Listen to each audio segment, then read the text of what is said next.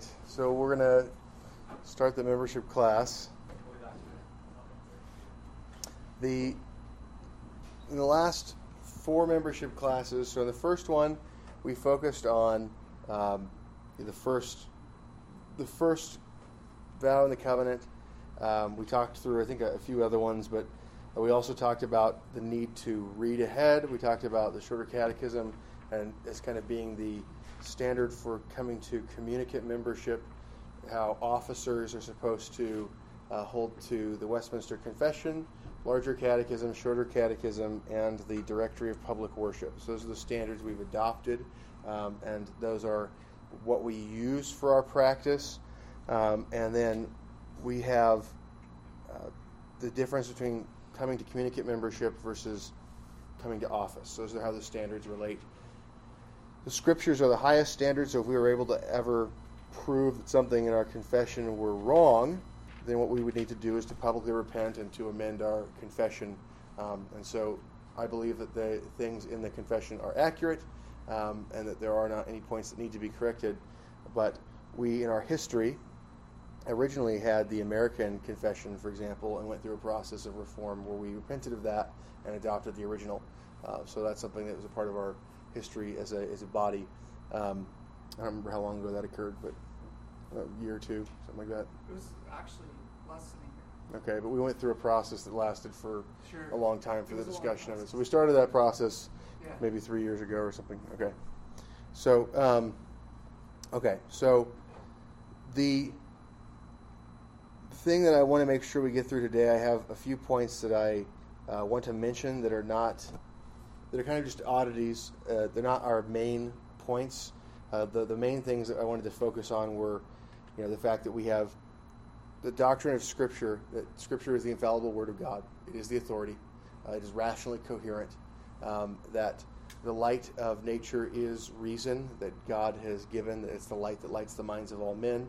There is innate content that includes moral categories and the attributes of God that are unavoidable in human thought and those plus reason are the basis of human inexcusability. And so every man, whether he is on an island without the scriptures or, or not, has responsibility, is inexcusable because the fact that a false God is created and we make something eternal that's not eternal. We make something God, the highest good that's not God, and we claim to know things that we don't actually know. And those things are all assertions of, of false divinity as we start to have false doctrine.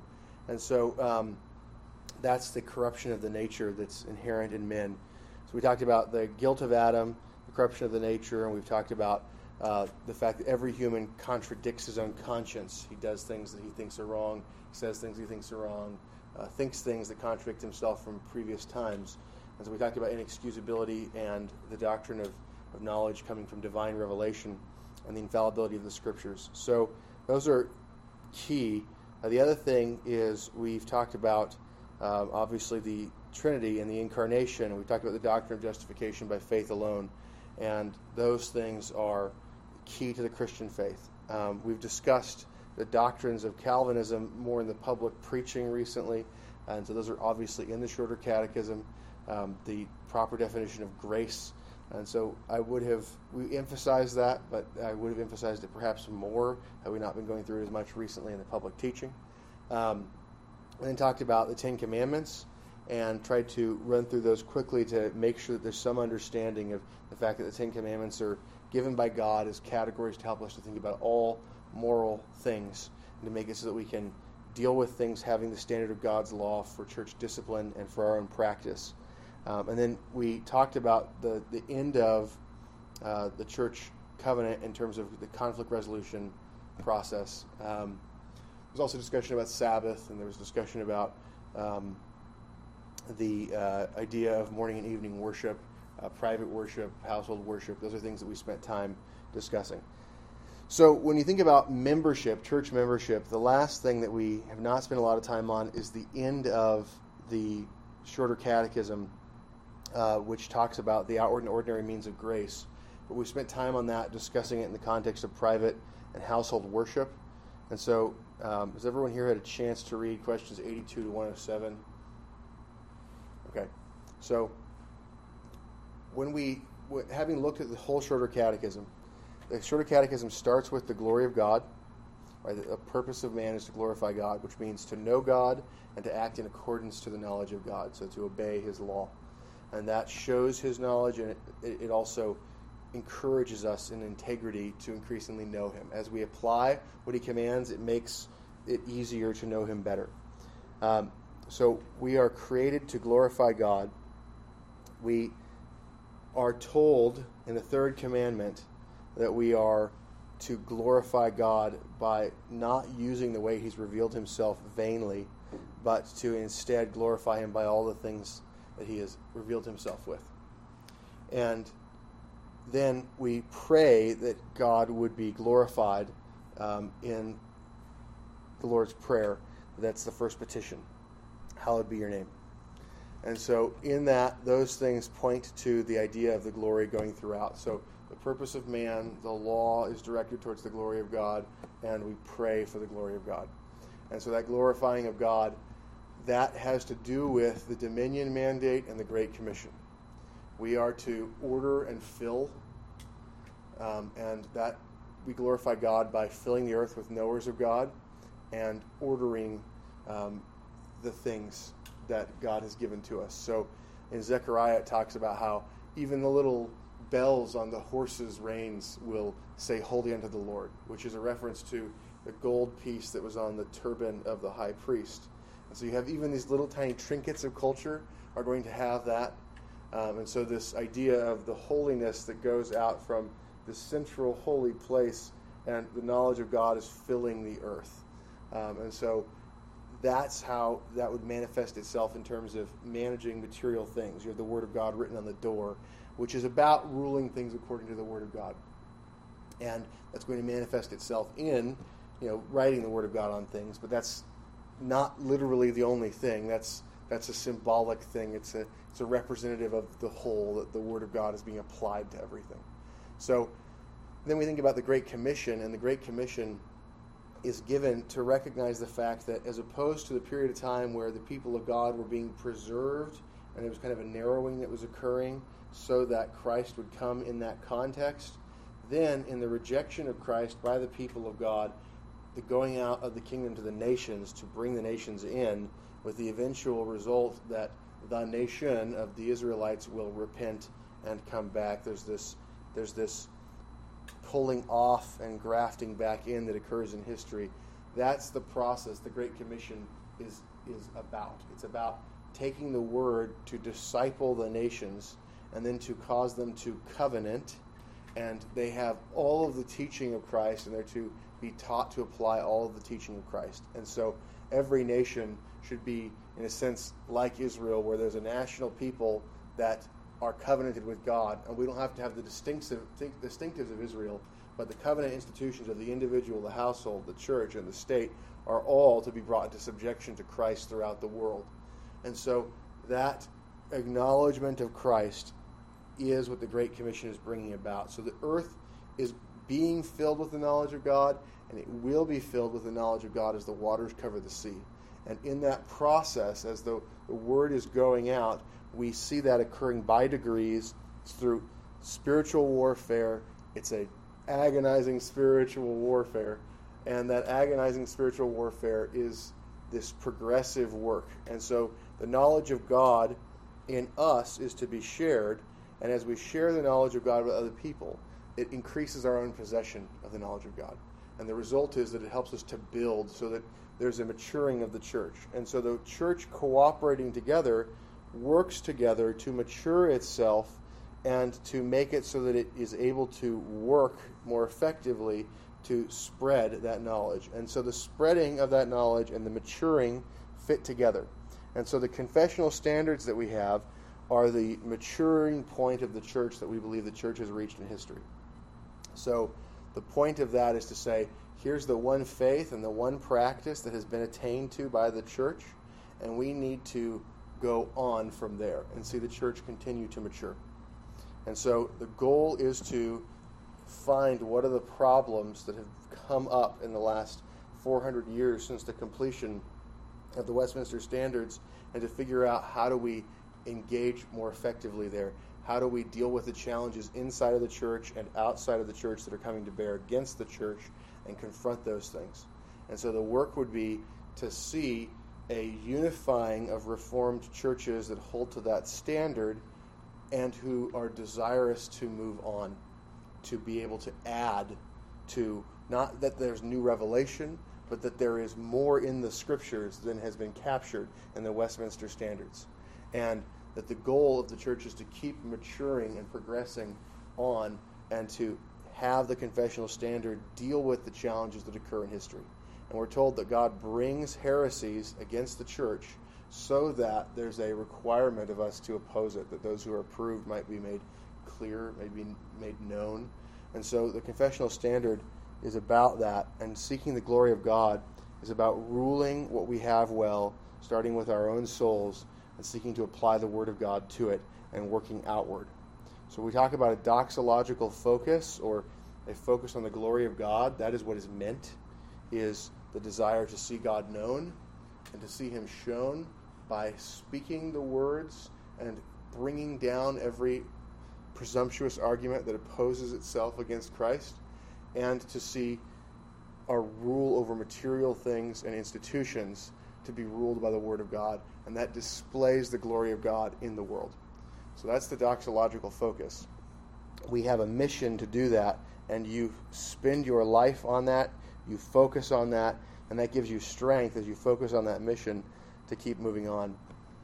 Um, that results in argument. So we really encourage discussion and argumentation here, civil debate. Um, so that's why the tenth vow, for example, requires that you go through conflict resolution before you before you leave. If you find that there's something that's an error here, you have a duty to go through a public process of objection before you would leave and to seek to hear out the other side. And the goal is to see what does the scripture actually say. So when there's a conflict, it's not although in general the one who's teaching has the duty to prove, when there's an objection, the objector also has the duty to prove the position they're offering as the alternative. So there's a mutual duty of proving. So it's not just sitting around and shooting down what's said. It's here's this, here's why, and we all agree that the scriptures are sufficient. If they're sufficient, there's an answer if this is a moral choice. And if that's the case, construct for me the alternative. Now, you might not have the right position, I might not have the right position, but while we're fighting about what is true, the way we're going to advance is by arguing together what we actually believe the scriptures say. And if we're both wrong, let's be humble enough to admit it, and then we can try to find how do we actually get the true position of scripture here. Um, so that the Lord's Supper, you are reaffirming every time you take the Lord's Supper that you are either at peace or that you are going through the lawful process of conflict resolution, hoping to come to peace. So it's a non hypocritical process of conflict resolution. So you can keep taking the Lord's Supper as long as you are non hypocritically going through resolution. Um, that can be even just planning it, making it known, and scheduling it. That doesn't mean you have to rush it to be like right away. Right? There's so many things to deal with in life that you can't just push things off. And so oftentimes the most important thing is getting a time on the calendar. Right? And so you go, okay, well, we're going to meet in two weeks to talk about this thing and seek to resolve it. Great. You know you have a plan to seek reconciliation, to work through the thing with whoever you've got the conflict with. It's there. You continue to recovenant, knowing that what you're doing is you're committing to work through it and to apply the Word of God. So, um, the Lord's Supper, it's important that you come to the Lord's Supper knowing this. We believe that the Lord's Supper, if you take it wrongly, brings a curse upon you, that the discipline of God comes, and it even involves uh, physical hurt. Sickness is one of the ways the Lord disciplines the wrong use of the Lord's Supper. Um, so, the Lord's Supper, you need to understand the doctrine that it represents, understand the way in which the body of Christ and the blood of Christ are shown forth in it, um, and you need to understand, you need to be able to differentiate between a true church and a false church, um, and you need to examine yourself in order to see if you are taking it hypocritically. So, I'm going to walk through that. The idea of the Lord's Supper, um, it is a covenant meal, right? Baptism is the sign of the covenant for entering into the church. You don't receive baptism and become a part of the church. You receive baptism because you are already holy. Okay, so either by profession of faith or by being born into a Christian house, um, there is a, a category of persons that are covenantally, visibly distinct from the world, and the church is supposed to give a marker that visibly distinguishes baptism to say this person is holy. Now, that holiness does not mean the person is saved. Uh, you can not believe and be baptized. That brings greater condemnation if you die without faith. It puts you under the covenant sanctions, where you have blessings and curses. And every time you take the Lord's Supper, you are reaffirming the same covenant and magnifying blessings and curses. So, with the Lord's Supper, it's a covenant meal, and it represents all of the benefits of the covenant of grace. It represents the covenant itself. It represents the mediator of the covenant. So a covenant is an oath, a swearing, and it's life or death. It's got blessings and curses. Um, and it's defined by God. And so when we enter in and we're in the visible covenant of grace, what we're saying is that Christ represents me as my covenant representative. And that relates back to Adam, which we talked about Adam in the fall in the first lesson, I think, or the second one. Um, and the idea that Adam is a covenant representative for all mankind. He fell, and we're all guilty in him. Christ is the second Adam, and he pays for the sins of his people, and there are visible signs for his people. That's the external covenant. If you have faith, you have the covenant in you. You you internally have adopted the covenant. And so this idea that you believe the covenant, the covenant content is in your mind, and you think it is true, you think it applies to you, you think Christ has died for your sins, right? That is a saving faith as opposed to not believing those things. So you have to understand the gospel, understand the way in which the Lord's Supper is a symbol for Christ, the work he did, and the benefits he obtained. Now, all of the Old Testament sacrifices and everything that are involved with the temple system, other than um, other than circumcision, which is a replacement for which is the earlier version of baptism, right? Baptism replaces it. They're all kind of bound up and replaced in the Lord's Supper. So they all point forward, and the Lord's Supper takes all of their meaning. So getting a deep understanding of the Lord's Supper involves studying the worship of the Old Testament and trying to understand what are the different types of sacrifices and all of that. That's a deep study that you should engage in for your whole life. Um, but all of those things point forward to Christ and the fact that He pays for your sin and provides you with a righteousness that is not your own. And we talked about imputation uh, a couple of weeks ago, and so I'm not going to re explain that in detail right now. But the idea that there's the forgiveness in Christ and the righteousness in Christ that we have with Him legally as our representative. And so we that the fact that we have the forgiveness of sins by Christ's death is the central meaning of the Lord's Supper.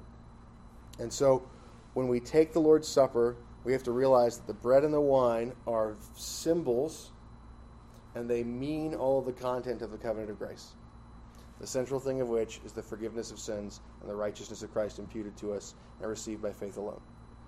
So, we, when we take the Lord's Supper, we have to understand that those visible symbols are not the, the actual body of Christ in the corporal sense. It is the body of Christ actually in a spiritual sense. So, what does that mean? We talk about the real presence of Christ the Calvinist view of reality is that truth and reality are unified. So, historically, what Rome taught was that truth and reality relate to each other but are not equivalent. And so you'd say, well, you need to believe truths, but the only way you're going to take in the body and blood of Christ is by taking it in in a carnal, fleshly, corporal, bodily manner. So the Calvinist view, the Reformed view, the biblical view, is that when we have faith, we are possessing Christ in our minds. That when you take the Lord's Supper with faith, you are remembering Christ's body broken for you, and therefore you're taking in his body really, actually, but it's by faith. And so you're being nourished in the soul as you think upon the truths, and there is a real possession of Christ by the mind in faith. And so with the blood, the drinking of wine, we have the same thing. It's a symbol, and we have the real possession, the, the real spiritual consuming of Christ in faith. And so that's the real presence of Christ, and that real is referring to a view of metaphysics, the nature of reality connected to how you know.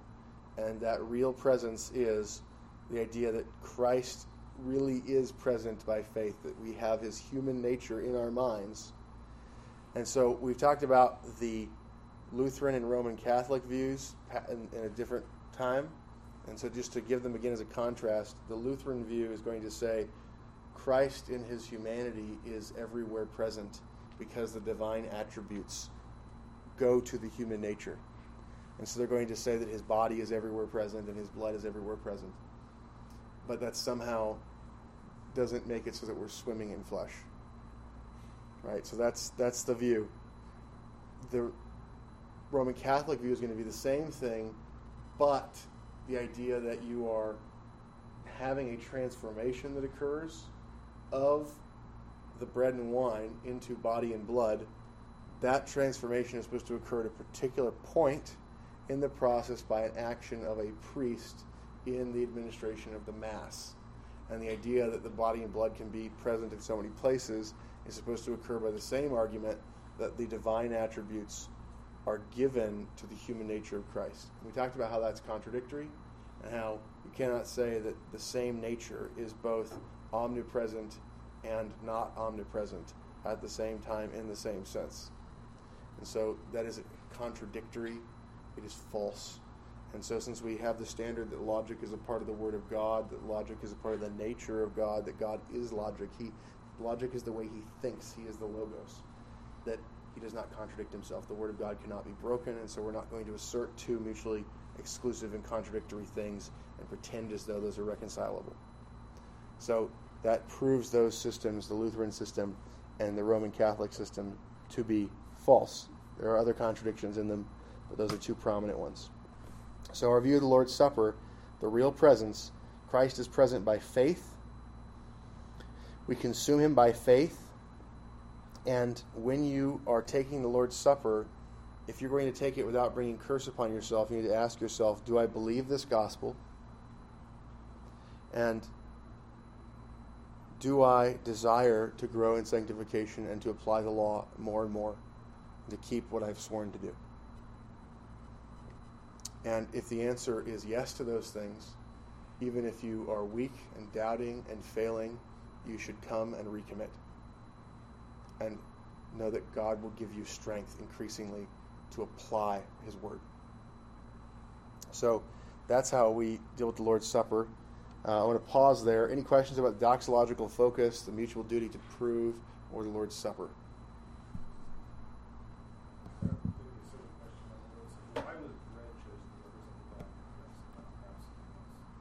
Yeah, so the Lord's Supper is a replacement for the Passover, and in the Passover you have um, you have the the, the giving of, of bread with with um, unleavened bread with bitter herbs as a part of it, and there's also a lamb. And the lamb is not present because the sacrifice has already been done, and the bread continues um, as a part of it, and it's the symbol for for his body. We also have this kind of this historical uh, usage in the Bible. You see um, early on where Melchizedek meets Abraham in Genesis, and they have a covenant meal after a battle. Um, there's bread and wine there, um, and God uses bread as kind of the symbol for nourishment and food in general.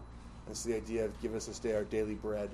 Uh, this idea that we're we we have that that bread, and Christ is talked about as being the bread of life, And we're told that man does not live by bread alone, but by every word that proceeds out of the mouth of God. And that's from Deuteronomy, but it's also explained by Christ in his ministry. And the idea that if we, um, we seek nourishment for the body, we ought to seek nourishment for the soul even more than that. And so our, our spiritual bread is represented by that material bread to help us to make that connection more broadly in life as well. So I think there are more reasons than that, but those are ones that I know are scriptural that uh, give weight to the reasons why God did that. Um, okay, so one of the things that um, these are peculiarities that are not broadly taught that I think are applications of the word that are useful to know about the culture of Puritan. Um, one is you've obviously noticed the women have head coverings. The reason for women having head coverings is because we believe that uh, in 1 Corinthians 11 it teaches that there is a natural covering of long hair for women and that there is a fabric covering in addition to that. Happy to talk through that in detail if anybody has any questions about it. But in short, when you look at the language, uh, there's two words that are translated covering, and that makes it more confusing. So people read it and they think, oh, long hair is the covering and that's made easier by the fact that the Greek is being translated into English, and we have two different words referring to covering. But also, um, if you literally replace the word covering with hair in every place that covering is there, you will find that it ends up saying if you have short hair, then you should have short hair. That's, that's one of the central things that occurs. It, whereas on the other side of it, if you read through that text, it will say if you um, don't wear a covering, then you might as well have short hair, right? Which is an argument from uh, the I don't know if it's the lesser to the greater or the greater to the lesser, but it's arguing that one implies the other. Uh, that if you're doing this, then you might as well do that. And so that argument only makes sense if we're talking about a material covering and hair both. Um, so if you have questions about that, happy to talk about it more. I have a book that I would recommend to you, but that's why we have the practice and we believe it's a way of honoring both Christ and the husband. And we, for the men, if you wear a hat into the service, we will ask you to take it off. So, um, and that's trying to apply that text to both. With the women, because it's an offense against the husband, we allow the husband to determine if he wants to deal with anything to escalate it, as opposed to dealing with it publicly. The husband is able to take the offense because it's a dishonor to the husband and or the father. And so, if the father wants to bring charges the goal of not being busybodies into each other's lives is to say, let the father or husband deal with this, and uh, that's how we've practiced it historically. And um, so that's how we deal with head coverings. We have uh, head of house voting, and the men speak, the women do not speak in the public assembly. That includes in asking of questions. Paul in 1 Corinthians clearly forbids women from even asking questions and says that they should ask their husbands at home, which is not a popular thing, but it's a clear thing and the word of God is true, and men are liars. So we try to apply that. And then, um, with related to the head coverings and modesty element, yes, yeah, yeah. So in the public assembly, you mean in the worship service, really? The worship service and in a court. So assemblies for government and assemblies for worship, which are the uh, so if there's a call to worship or a call for the court to assemble, those would be the times that we're talking about. An exception would be if, uh, if a woman was called to bear witness. Sure. So there are exceptions. The, court can call a woman to appear uh, and call the woman to speak, and also women in the public assembly are to you know speak during the times that the whole body is to speak. So they sing together, and it would be appropriate in law to disobey ordinary order in certain circumstances. If there's some you know if there's some horrible thing that's occurring in the public assembly and no man has the guts to deal with it, and the woman has to speak, or the woman has to deal with her own child, and, the, and some, something that there are times where it is appropriate to go outside of the ordinary order. Um, and so there are exceptions uh, that are not in the ordinary course. Um, but uh, broadly speaking, women do not speak in the public assembly. Yes? So what you just said was if there's a problem and no man is willing to object to it, a woman is able to object to it? In some circumstances, yes, and we can talk about that in more detail. But you know, if if I taught heresy from the pulpit and during the comments, questions, and objections period, no man, you know, dealt with that. Um, you know, maybe the appropriate thing would be for the wife to bring that up to her husband and ask for it to be dealt with in the next service. But if it's still not being dealt with over time, then there's a certain point at which you go, nobody is dealing with this, and this has to be dealt with. And that would be even true of a child. And so that's a hard thing, uh, but that's the thing. The law of God demands perfection, and we are forgiven even if we have failings by Christ because of his death for us. Okay. Okay. So we can talk about that more at home.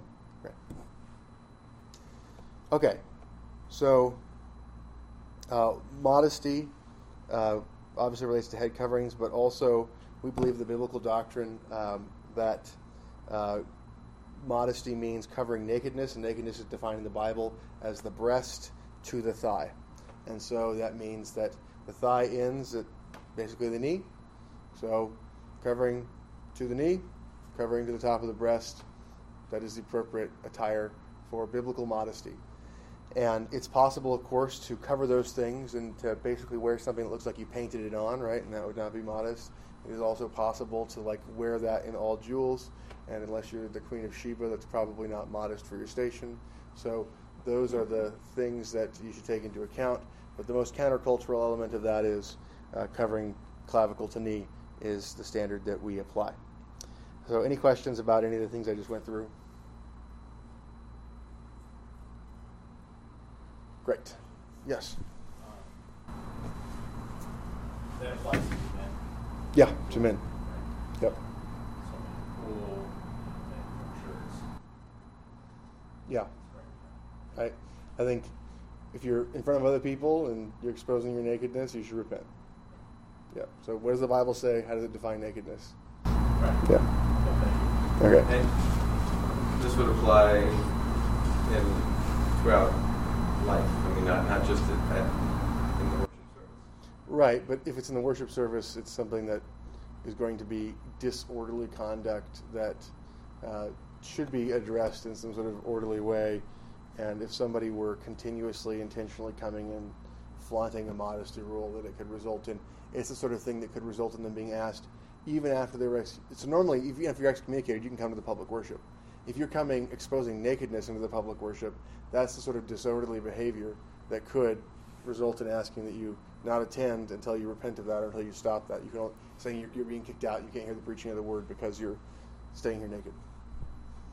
So, so yes, I think that that's uh, so. Just to give you a couple of quick, so I think almost everybody agrees the covering of the breast. Also, although for men, people often object to that, but we find in terms of the coverings that are used to cover nakedness, the word that's frequently used is, is sort of translated as apron. It's the idea of covering the chest down.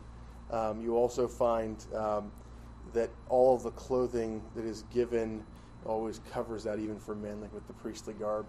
Um, and then with the thigh, um, so with the breast, you also obviously find like Song of Solomon and, and some of the prophets, you'll have references to the breast in terms of nakedness and the exposing of the breast. But you also find um, in Exodus 28 42, the giving of the clothing of the priests, they are told, okay, here's all this stuff you wear. Also, wear trousers that cover your thighs because when you go up the stairs, you might expose your nakedness if you don't wear those trousers. And so, that idea that they're not to expose their nakedness when they're going up the stairs, right? That kind of care. That's the level of care that God cares about about the covering of nakedness, and and so this the wearing of trousers that covered the thigh was a part of the priestly garb. So, and that was to avoid nakedness. What about swimming? Yeah, so I think if you're in front of somebody who's not your spouse, that you should seek to cover that. So uh, when I go swimming, I wear a shirt and I wear shorts. And what's that? Non-cotton. Uh, Well, you, yeah, Sure, You- sure I'm you just can. making a suggestion. Pat. Sure, you can get swimming shorts or whatever, but I mean, like, yeah. So it's just it's it's it's it's swimming is a thing where you know doing that in front of other people requires some care. Thankfully, we have pretty good technology that makes it fairly easy to wear stuff that covers that. So, do you think there's a biblical argument to not cover nakedness in front of other people uh, that sometimes other than your spouse and medical care? okay. Okay. Um, okay. So. Um,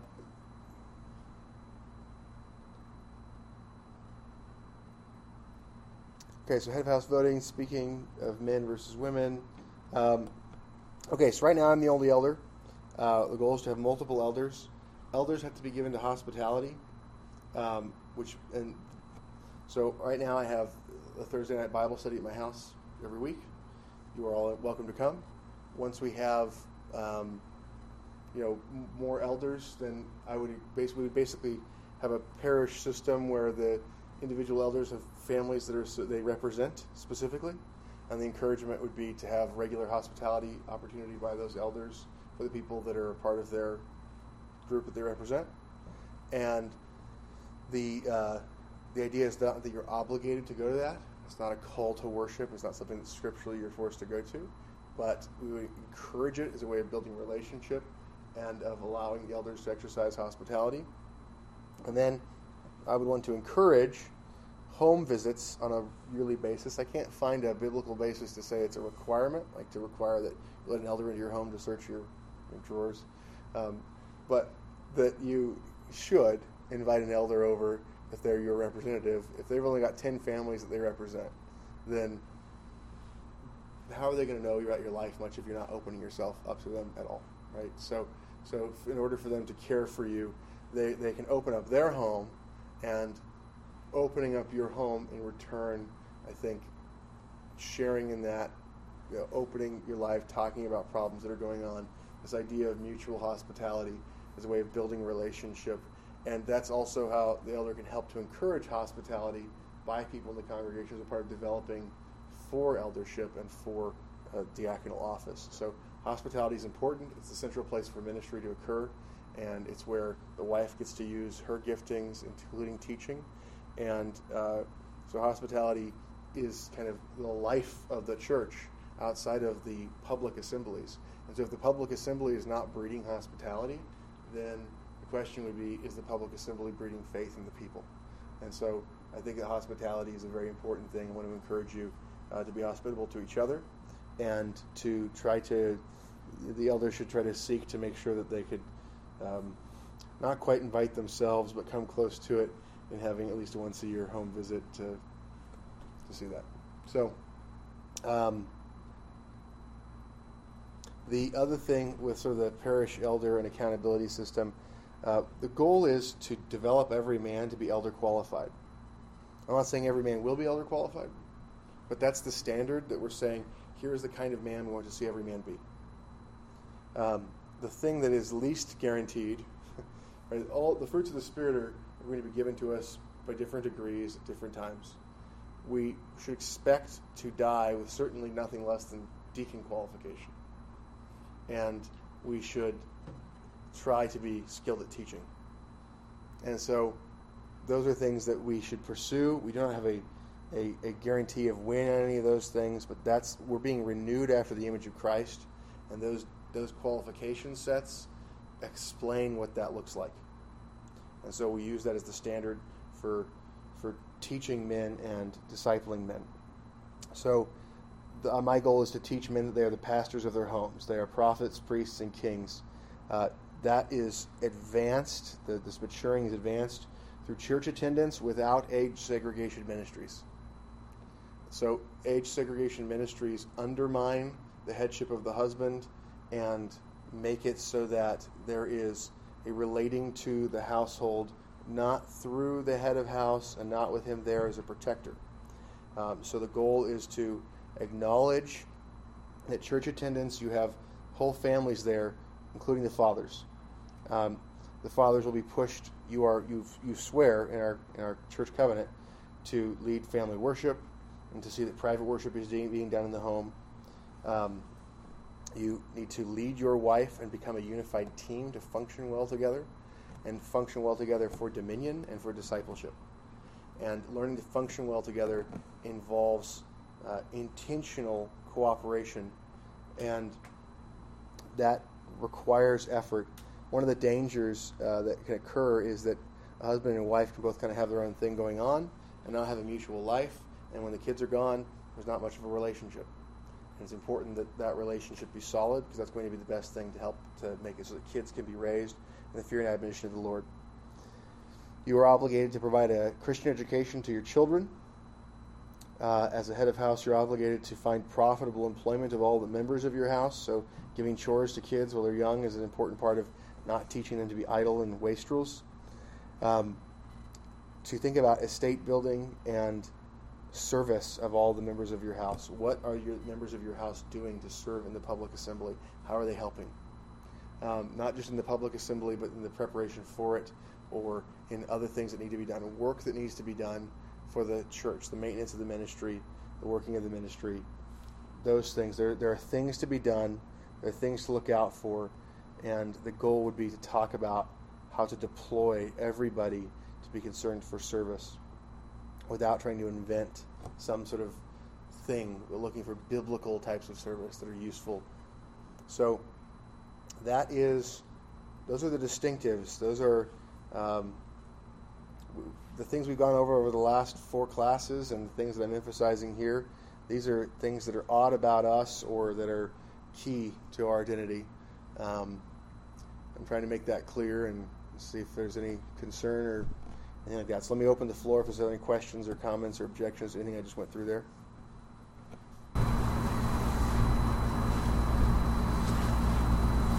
There's still an open question about um, something we talked about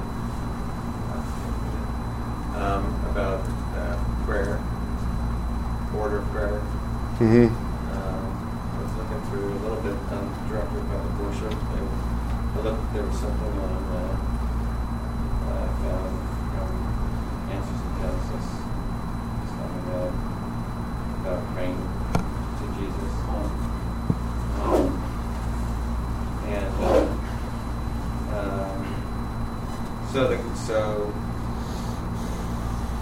we have the Lord's Prayer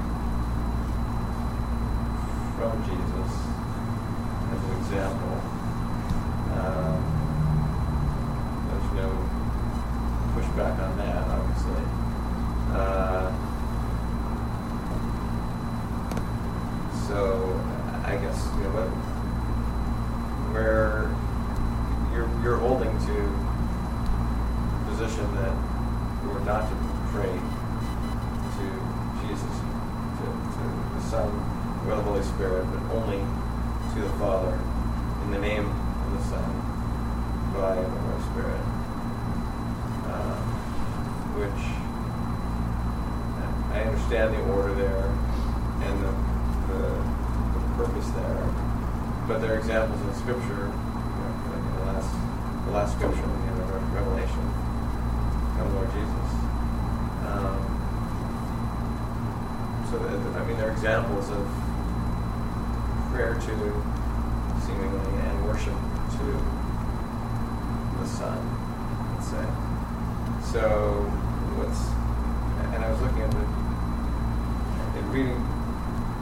I didn't spend a lot of time reading through the Directory of Public Worship from Westminster uh, on prayer, but it was more fo- it was focused on what to pray about, when to pray and the in the service, at least where I read, um, and didn't address community praying specifically. Um, so you have a, uh, maybe reference book that's written about this, or um, at, at least arguments for. Uh, holy Yeah, so I, I don't know of a, a good one. So, in short, just to summarize for anybody who's not familiar with what we're talking about, the question of who to pray to. So, we ought to worship the Father, the Son, and the Holy Spirit. And prayer is an act of worship. And so, should we pray to all the members of the Trinity, or how are we dealing with the members of the Trinity in, in prayer?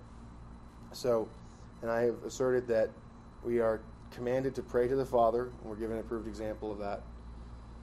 And we are not commanded to or given an approved example of praying to the Son or to the Holy Spirit. There's certainly worship, and there's um, so I'm not trying to uh, say that we shouldn't worship all the members of the Trinity. Uh, so, but in prayer, my understanding of how we worship all the members of the Trinity in prayer is by praying to the Father, as you've said, uh, in the name of the Son, and empowered by the Holy Spirit, using the Spirit standard of the Scriptures.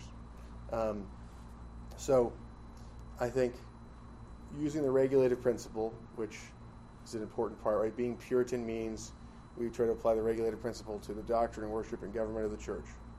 Um, so we'd say, okay, so with the worship, can we prove that we are supposed to pray to the Son? And the two main texts that are used to do that are the martyrdom of Stephen, where he has a vision of Jesus and speaks to Jesus, and the um, revelation given to John and the speaking to Jesus in the midst, and the whole revelation is a vision of Jesus. And so I think that those two cases are examples of speaking to Jesus while Jesus is giving a vision of Jesus. And so I think that those are, um, it's like talking to Jesus while he's on earth. Now, Christ in his divinity, obviously, Jesus hears our prayers and um, he mediates. And when we are saying them in the name of Jesus, we are calling upon his mediation, knowing what they are, and his um, intercession for us to have those prayers be accepted. Um, and so um, I think those two cases simply don't prove that we should now pray to Jesus. And so, again, the vision being the argument. So, do you, do you find that Um, answer unsatisfactory? Yeah, I, I would. I would. If I if I were to take a solid position um, and say that we can pray to Jesus, I, I would say still that uh, I would agree with you that we're not commanded to pray to Jesus, where, whereas we are,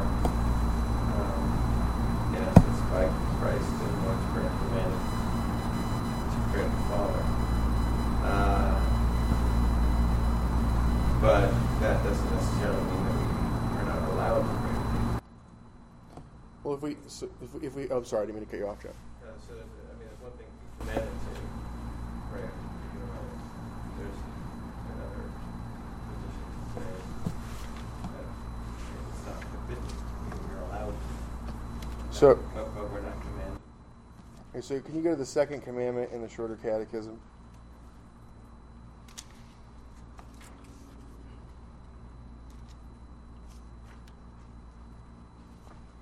Going to be like 49, thank you.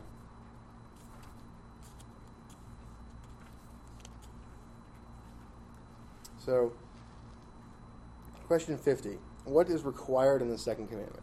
The second commandment requires the receiving, observing, and keeping pure and entire all such religious worship and ordinances as God has appointed in His Word. What does it forbid? The second commandment forbids the worshiping of God by images or any other way not appointed in His Word. So the question is if we can see what's been commanded, we know that's been appointed. But we're not to worship in a way that has not been appointed. So unless we can prove that we should, it is forbidden. So.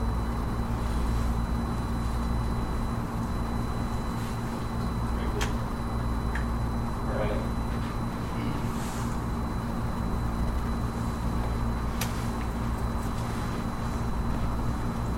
Um,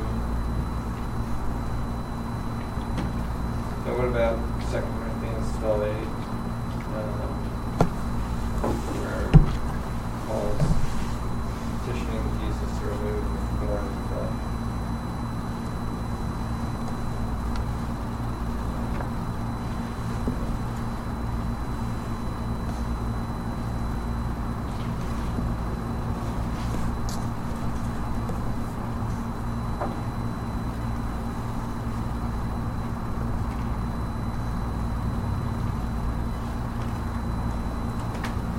So the question is, is, is the Lord Jesus in this? I think it's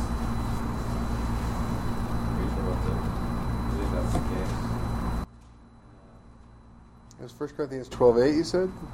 Yeah, it's starting in verse, maybe verse 7 for context. Or maybe you want to give more context for respond. I, I'm not seeing, I'm, I'm, uh, I'm doing something wrong. Sorry. So 1 Corinthians 12. Second, second. Okay.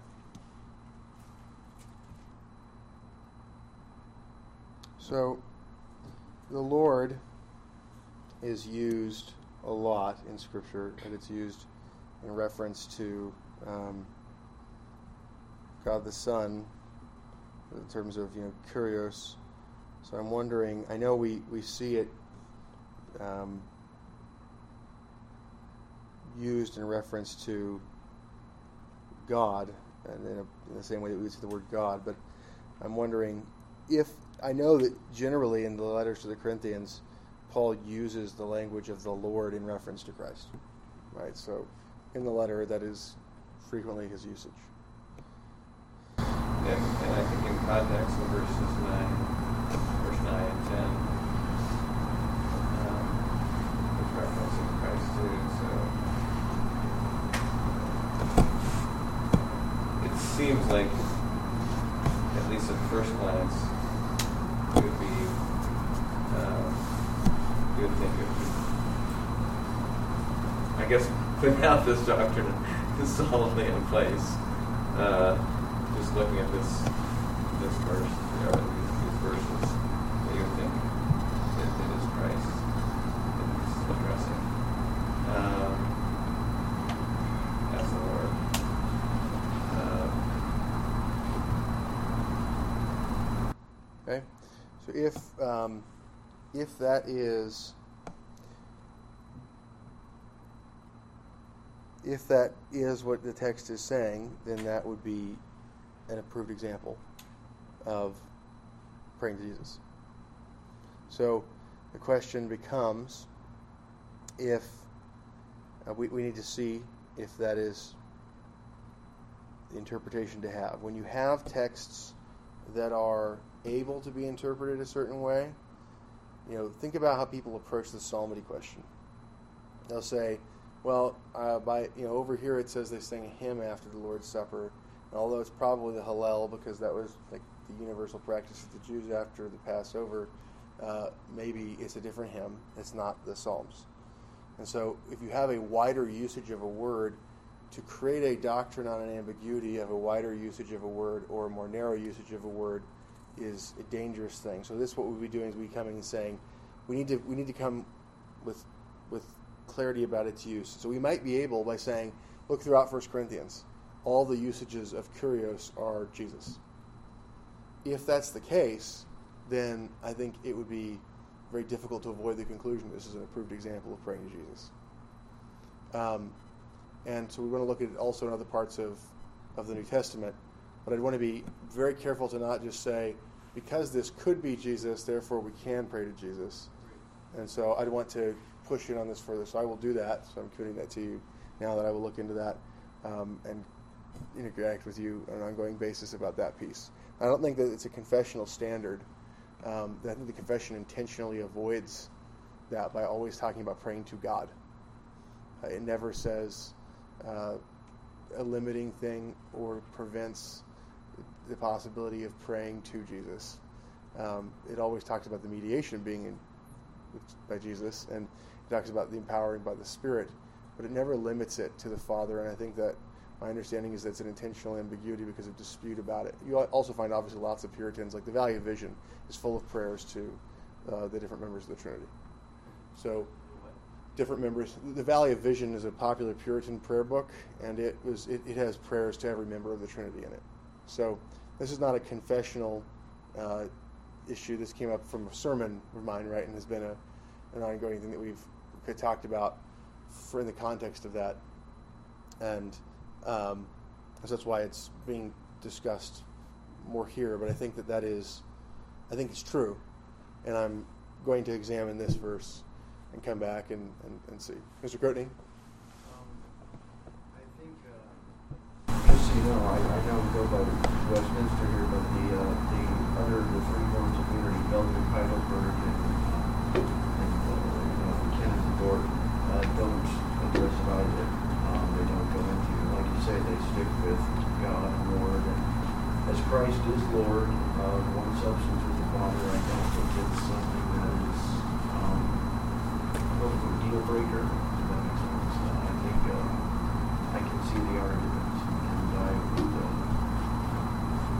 I would have to agree that it's, it's not inappropriate to pray to Christ as our God and Lord, um, being of one substance with the Father, but if we want to go by uh, Word, and I think it needs to be very clear. Agree with that too. So just so we are sticking to the regulative principle, um, but not uh, allowing the regulative principle to stick to us, if that makes sense, is what I'm saying. Uh, we- Who we are also is. uh, Sure. Um, yeah, so I think um, we want to make we want to be very careful to in no way deny the divinity of Christ. Right? I think that's what you meant by kind of your second line. Yeah, and and so that's why I try to be very careful to say we are worshiping all three members of the Trinity when we pray. Um, and I worry that's actually part of my reason for worrying about praying to other members of the Trinity is what role does the Father play when we don't pray to Him? So if we're just praying to Christ in the name of Christ, then where's the Father in our Trinitarian prayer now? And so if we pray to the Spirit, then He's empowering us and we're praying in the name of Christ, but where's the Father?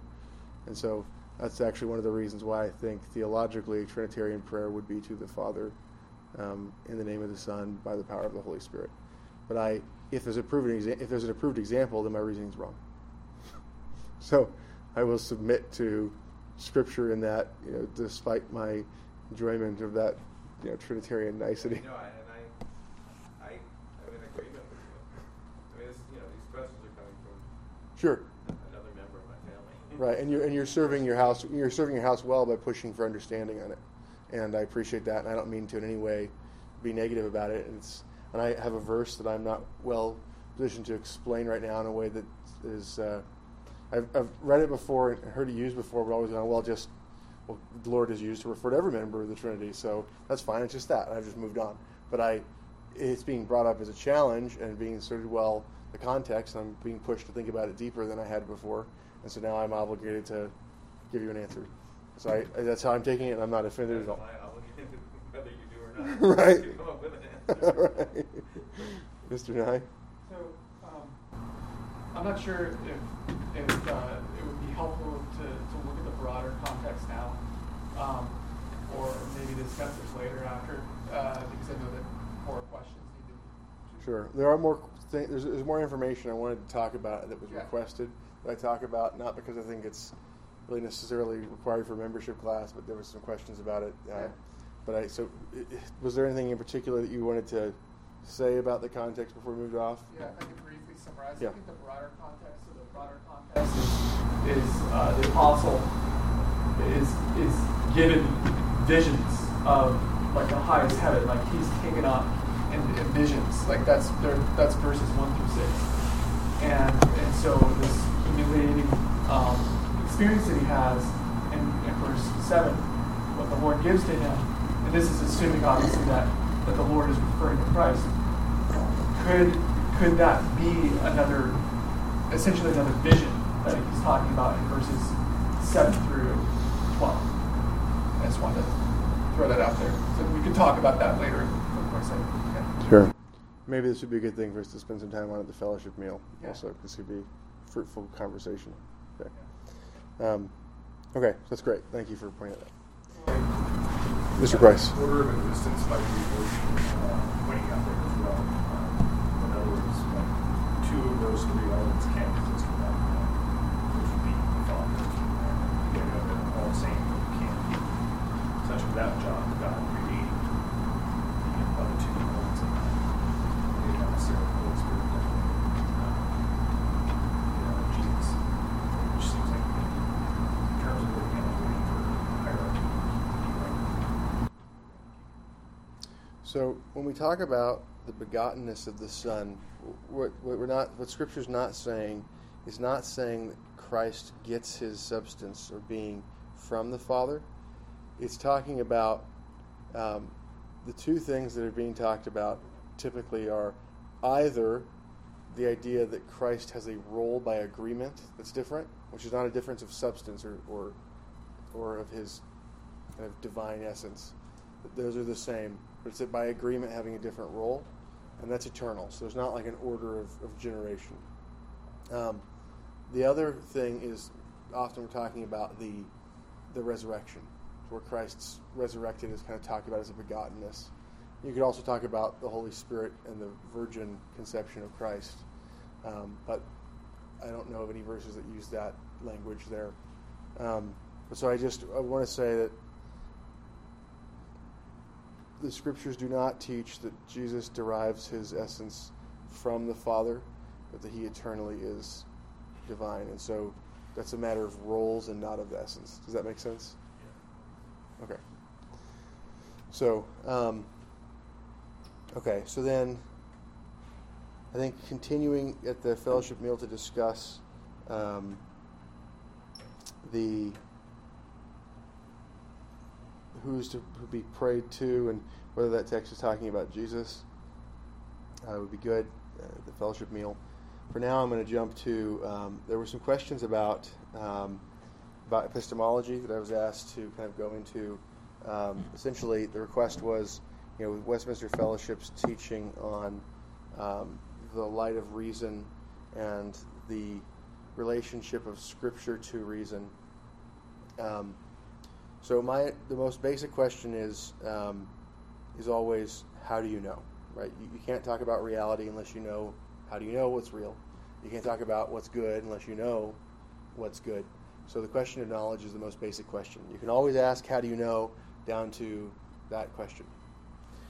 So the the light that lights the minds of all men is the image of God, which includes reason and the innate categories that are referenced to the divine nature, the moral categories for the law. Those are written on the heart. So there's there's content that allows us to do things like you know, the Sabbath depends upon the category of time, right? Like, you know, am I supposed to keep some time holy and some sometimes regular? You know, the idea of, of hierarchical relationships in terms of institutions. The fifth commandment is written on the heart in terms of honor and pure peership, and so there there are categories that exist there, but we, we, we they're wrongly formed. We wrongly form them and have a wrong view of the law, and we wrongly form the attributes of God into idols. And so that's the that's conceptual idolatry. So the when we talk about knowledge, there is a logical order, a metaphysical order, and there's an experiential order. The logical order is that all knowledge comes from the mind of God and is revealed. Um, and so the the revelation that's given to us um, is both the general revelation that is the light that minds the mind, lights the minds of all men, and it is special revelation. And so the logical order, the question is, is the logical order what we start with experientially, which is reason, or is the logical order the special revelation? And I'm suggesting that the scriptures teach that we have the system of the divine truth. We have the eternal truth of God that is given to us in Scripture, that we have that presented to us, are regenerated by the Holy Spirit and caused to believe it, and that we, that's the experience, but that we argue logically, we say, here is the system of truth, and here are reasons to believe it. And so we are, we are given the system of truth by divine revelation, and we give reasons to believe it. Um, experientially, we start with reason, and we are guilty. We are inexcusable because we suppress the knowledge of God by having conceptual idols and by violating the law of God written on our hearts. We violate our own consciences. We contradict ourselves. And so we experientially we have the regeneration that occurs that causes us to believe the word, and then we learn how to defend it. Um, and metaphysically, the order is God causing us to be uh, given Scripture and having that be communicated to us by reading or preaching, and then the change of our nature to believe it. Um, and then there's this progressive illuminating that it works. So we we are never going to have a justification for positive definitions apart from special revelation. We are going to, however, have definitions in our mind regardless of whether we have special revelation. And we're going to contradict ourselves. And in contradicting ourselves, we are inexcusable because we assert things that are false and make God's falsely, and those things are absurd. And we do things that are contrary to our own judgments. And so inexcusability is founded upon those things. So that's the short version, and I want to open the floor to questions about that. So the other way of putting it is do we prove the Bible from reason getting to the Bible? Or do we have the Bible and then are able to defend it in such a way that all alternatives are absurd? And I'm saying that we have special revelation, we have the Bible, and we are able to defend it against all alternatives as absurd. And whether you want to call that proof or not is going to be based upon what you consider proof. If you have a very narrow view of proof, that proof is coming from prior premises and arriving at a conclusion through a syllogism, then you cannot prove the Bible. If, however, you say showing the alternative as being uh, absurd or incoherent constitutes proof, then you do have proof. And so. And, and the latter would be what Surrendra was teaching. I believe so, and I think that's also what we're teaching. Surrendra uh, gave me. The, the pastor at Westminster Fellowship. As he says, when you when you can rightly define the basic things, that that proper understanding of the basic things amounts to proof. Because denial of those definitions of like the laws of logic, he asserts is is absurd, right? So I'm, I, I think I'm, we're asserting the same thing, but I think he would probably find he would have found abhorrent the assertion that you start with the Bible, but I, in my own pushing on that, the definitions problem we've talked about that, I have found that there was agreement that there have to be innate categories, and so the idea of the innate categories is the is the main problem. If you don't have scripture for for definitions, and if you don't have innate categories, without innate categories, you can't think, and without scripture, you can't tell if your innate categories are rightly formed. So inexcusability does not depend upon having all the definitions right. Inexcusability is based upon the fact that we wrongly worship things we ought not to, and it's obvious by the way we think about them that they're not God. And we do things that are contrary to our own judgments about what is right and wrong. I think that's what you see the Apostle Paul saying in Romans. So, uh, I've kind of uh, thought about this in the last couple of weeks. Is, you know, anything, anything that you look to as uh, something that being untrue, and like, uh, just take a car. Like, hey, this car is a good car, a bad car. The company that puts out that car isn't really don't have to make that claim. They, they can. It's usually the people that buy that car who validate it. So how is the Bible the source of truth without something else that's external from the Bible validating it as truth? In other words, how can it declare its own truth? That's I think that's uh, a press on. Sure. So, God is the highest authority. And so there's no higher authority than the Word of God. There is an ordering inside of the Word of God of more basic to less basic. So the most basic thing in the Word of God is the law of logic, the laws of logic. If if any part of Scripture contradicts itself, it violates the law of logic, and that's the most easy to understand and simple, and it's the most basic. And so you can the laws of logic are in Scripture; they are embedded in Scripture. Um, God is logical. If he contradicts himself, what he's saying is false. And so God does not contradict himself. And so the coherence is the first thing about it that makes it so that you go, this is coherent. No other system that claims to be true is coherent. Every other system contradicts itself. And the in our own experience, the reason that any of us come to believe is because the Holy Spirit persuades us to believe. So the Holy Spirit causes us to have faith. Oftentimes, people will believe without having a good argument because the Holy Spirit has persuaded them. But they will deepen in faith because they will have questions.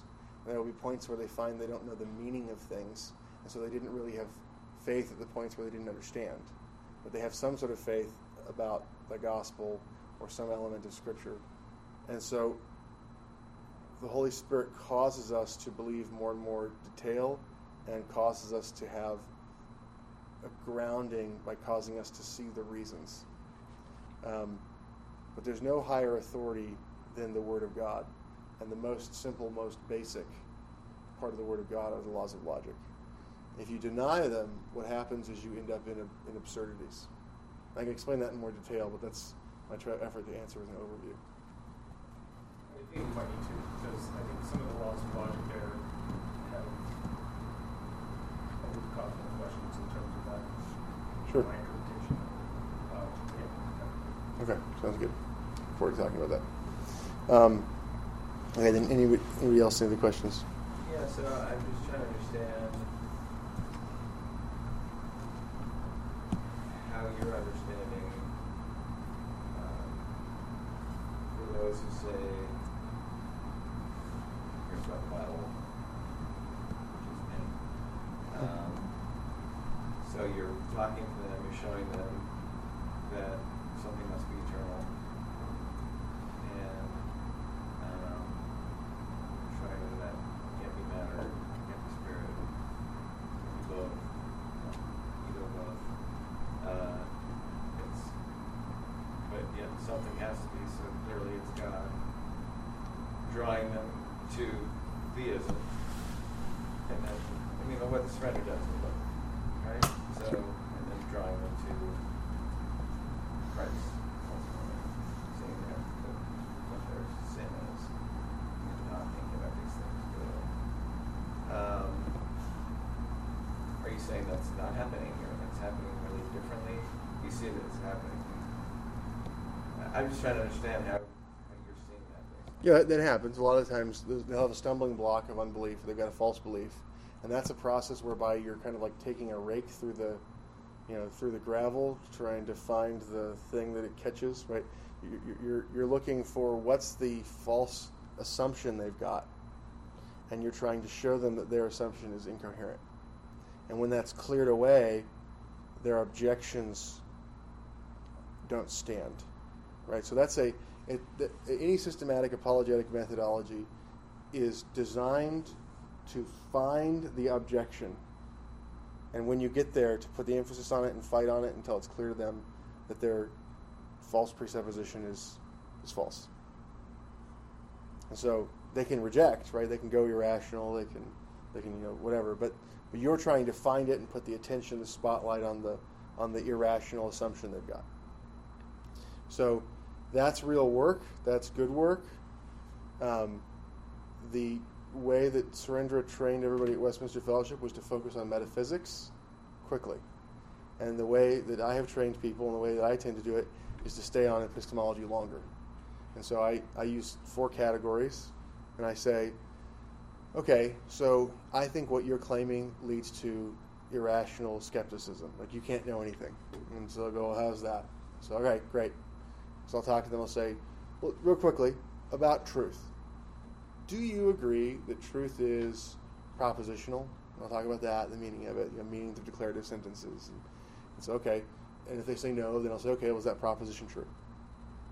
Truth's not propositional. Okay, is that proposition true? Right? Okay. Is truth rational? Is does it cohere with the laws of logic? No, it doesn't. Okay, I agree with you, it does. Right? If there's no laws of logic, then I can say contradictory things, and we agree. Okay, so I agree with you. Let's keep going. Okay, so, okay, is truth knowable? They say, no, it's not knowable. Do you know that? Oh, you don't know that? Then why don't you shut up and listen to me, and I will tell you what I know, and you can challenge me. Right? That's the that's the, that's the less nice way. You can say, well, you should be quiet if you don't know, and listen to one who does. Um, so you know, so okay, I you, no, I don't know that. Okay, great. Um, so or, no, I don't know that. Okay, then you shouldn't talk. I do know that. You know that you don't know. So you do know, right? So okay, then um, truth is is uh, is unchanging. If somebody says truth is changing, they'll say, okay, great. So someday it will change to not changing, right? If, if truth changes, then someday it will change to be not changing. Right? So when we get there, it will be not changing. But for now, it's changing. So right now, while it's changing, do you know that it hasn't changed to unchanging yet? Like so, okay. So uh, it's the same for everybody everywhere. Not you know, it's not relative, right? It's universal. And so these are the these are the five things, and that you can do the same thing with that, right? Okay, they say no, truth is relative. You say, okay, well for me, truth is universal. So you should submit to my truth.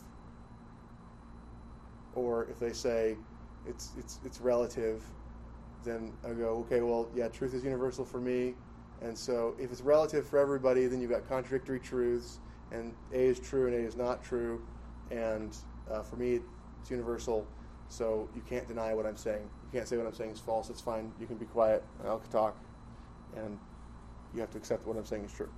And so I mean, they, those five attributes of truth, I think those are that's what clarity is. I think that's what clarity is, and Surrendra's use of the word clarity, and I would go to those, and so I would say any denial of one of those five things is irrationalism, and I use those to pull back. And so I'm going to go after their theory of knowledge, and I'm going to go after rationalism, empiricism, and then any other claim of Scripture besides the Bible. I'm going to say those are incoherent. I'm going to try to show them why. And the method for going after all those claims is going to be actually basically the same way that Surrendra does for all of the, you know, for Islam, for for Judah, for Judaism, rejection of fake Judaism, um, you know, uh, Buddhism, Hinduism. I'm going to go after them in basically the exact same way that he does.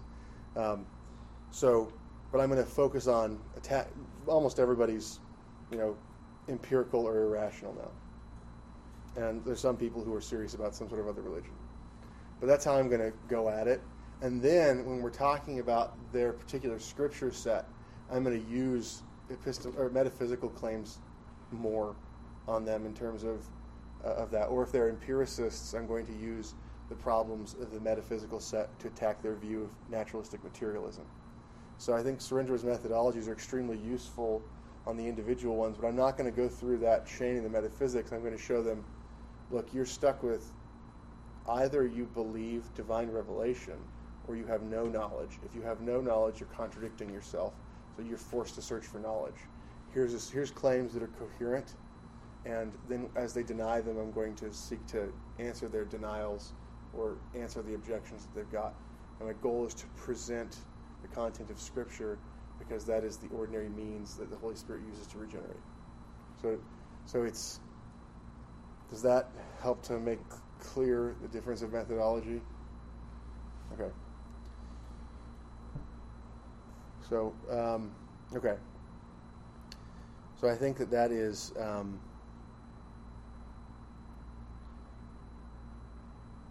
I think when you press them, they're in agreement. There's a different starting point of how you present, and the presenting, Surrendra's methodology of presentation is essentially trying to start experientially with the human thought process, and it's kind of focused on that. I'm going to go focus on the logical order dealing with the need for divine revelation, and then respond to the objections along the way using a lot of the material from Surrendra's book. I think that it's just a different approach on it. Um, so, okay. And anything else about metaphysics or epistemology that anybody wanted to deal with to see if you could run away or Great. Then, last opportunity for questions. I'll never talk to you again.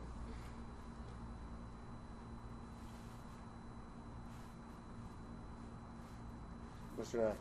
I, uh, I just on the along the lines of, of natural revelation, I think it, it might be helpful to just um, uh, be clear that in terms of the, the physical creation, the material creation, as as a source of natural revelation, like our stance on that. Yeah, so Surrendra talks about the seven uses of the word, or the seven way we talk about the word of God. Um, in one of the seven, right? So he talks about the. Um, so obviously, there's the word incarnate. Sorry, there's the eternal Word, God the Son. There's the Word incarnate. There's the uh, there's, the- decree of God, the Word incarnate, the the special revelation. There's the light that lights the minds of all men. Um, and he talks about sanctification, and he talks about the maturing of the church as being the ways in which the word is manifested. Um, so the the decree of God is how I put it. He talks about it as the as creation and providence. And the reason I say decree of God, uh, decree, decree of God, is because it's important that we not talk about. We're not looking at the works of creation and providence as in looking at the fact that in space and time this cup is floating around like this. You're not by your empirical evidence. You're not. You're not like with your eyes looking at this cup and by your experience coming to increased knowledge of God. That's empiricism. Um, when we talk about the the works of creation and providence causing us to know God, the works of creation and providence there's a there's a technical terms in the in the standards, and the way they're used is chapter one is Scripture, chapter two is the divine nature and the Trinity, chapter three is the decree of God, chapter four is creation, chapter five is providence. Creation and providence are being defined as the decrees. And so the work of creation is not the stuff that's made. The work of creation is the fact that God made all things of nothing. You don't observe that. The work of providence is not the fact that there's stuff that's happening in time. The work of providence is God's government of that stuff, which is not something you can see with your eyes. And so Paul's point is that we see the invisible attributes of the invisible God, not by our eyes, but by the light of nature.